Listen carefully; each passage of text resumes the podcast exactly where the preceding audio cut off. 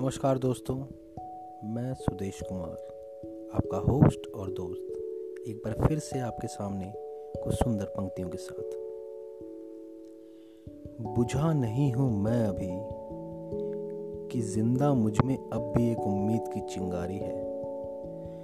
बुझा नहीं हूँ मैं अभी कि जिंदा मुझ में अब भी एक उम्मीद की चिंगारी है। अंधेरे रास्तों में भी जीत की मंजिल को पा सकूं, कुछ ऐसी ही जंग अपने ही मुकद्दर से आज भी जारी है।